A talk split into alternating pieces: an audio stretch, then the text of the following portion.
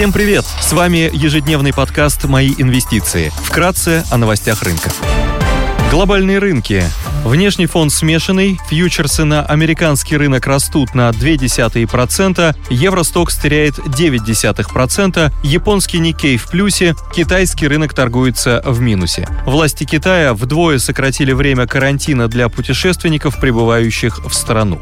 Баррель бренд стоит 117 долларов, золото торгуется по 1821,6 доллара за унцию, доходность по десятилетним гособлигациям США на уровне 3,17%.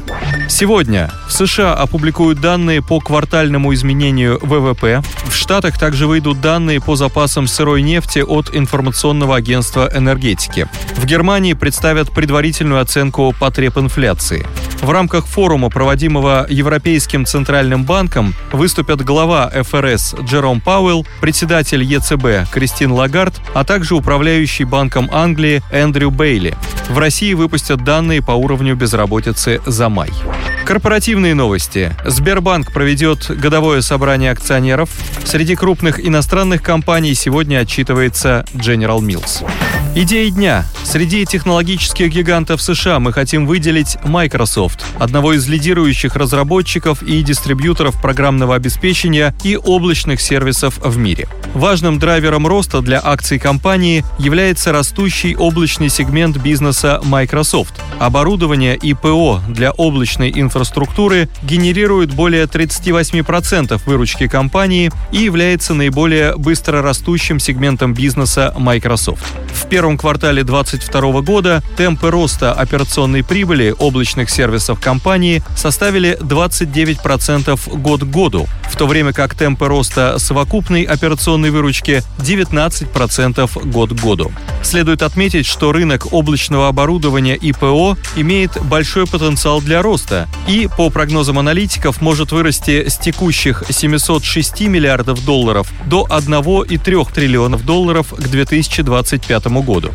Благодаря монополизированному статусу своих услуг на рынке IT, компания является одной из наиболее изолированных от инфляционного давления на бюджеты крупных предприятий. Ранее компания объявила о том, что временно приостановила наем новых сотрудников, что позволит Microsoft улучшить свои показатели доходности в третьем квартале 2022 года. Компания стабильно увеличивает дивидендные выплаты на протяжении более 10 лет. Годовая дивидендная доходность составляет 0,9%. В сентябре 2021 года компания анонсировала крупнейшую за свою историю программу обратного выкупа акций в объеме 60 миллиардов долларов. В первом квартале этого года компания направила на программу байбека и дивидендные выплаты 12,4 миллиарда долларов, что на 25% больше по сравнению с прошлым годом. Компания торгуется с дисконтом к своим историческим значениям за последние 5 лет с форвардным мультипликатором P на I на уровне 23,5x. На российском рынке положительно смотрим на перспективы Сбербанка. Сбербанк является крупнейшим банком России. По итогам 2021 года банк занимает первое место по рыночной доле в банковских активах 34,2% и в розничных депозитах 44,6%. Начиная с февраля Сбербанк не публикует отчетность по РСБУ в соответствии с разрешением Банка России. Ключевым долгосрочным драйвером роста является возврат к выплате дивидендов дивидендов. По итогам 2021 года чистая прибыль Сбербанка достигла рекордного уровня, составив 1,2 триллиона рублей.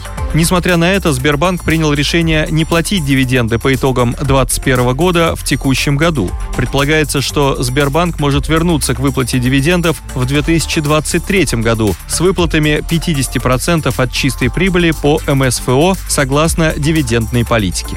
Банк может постепенно восстановиться после кризиса и начать наращивать прибыль, так как рублевый банковский бизнес в России будет продолжать расти, и он генерирует гораздо большую рентабельность собственного капитала, чем долларовый. Позитивно на котировки Сбербанка могут повлиять дальнейшие послабления со стороны ЦБ. Ранее Банк России ввел ряд мер по поддержке ликвидности банковского сектора, а также ослабил ряд требований по макронадбавкам к коэффициентам риска. Кроме того, регулятор предоставил послабление по учету курса валют и ценных бумаг, зафиксировав их на 18 февраля для расчета нормативов.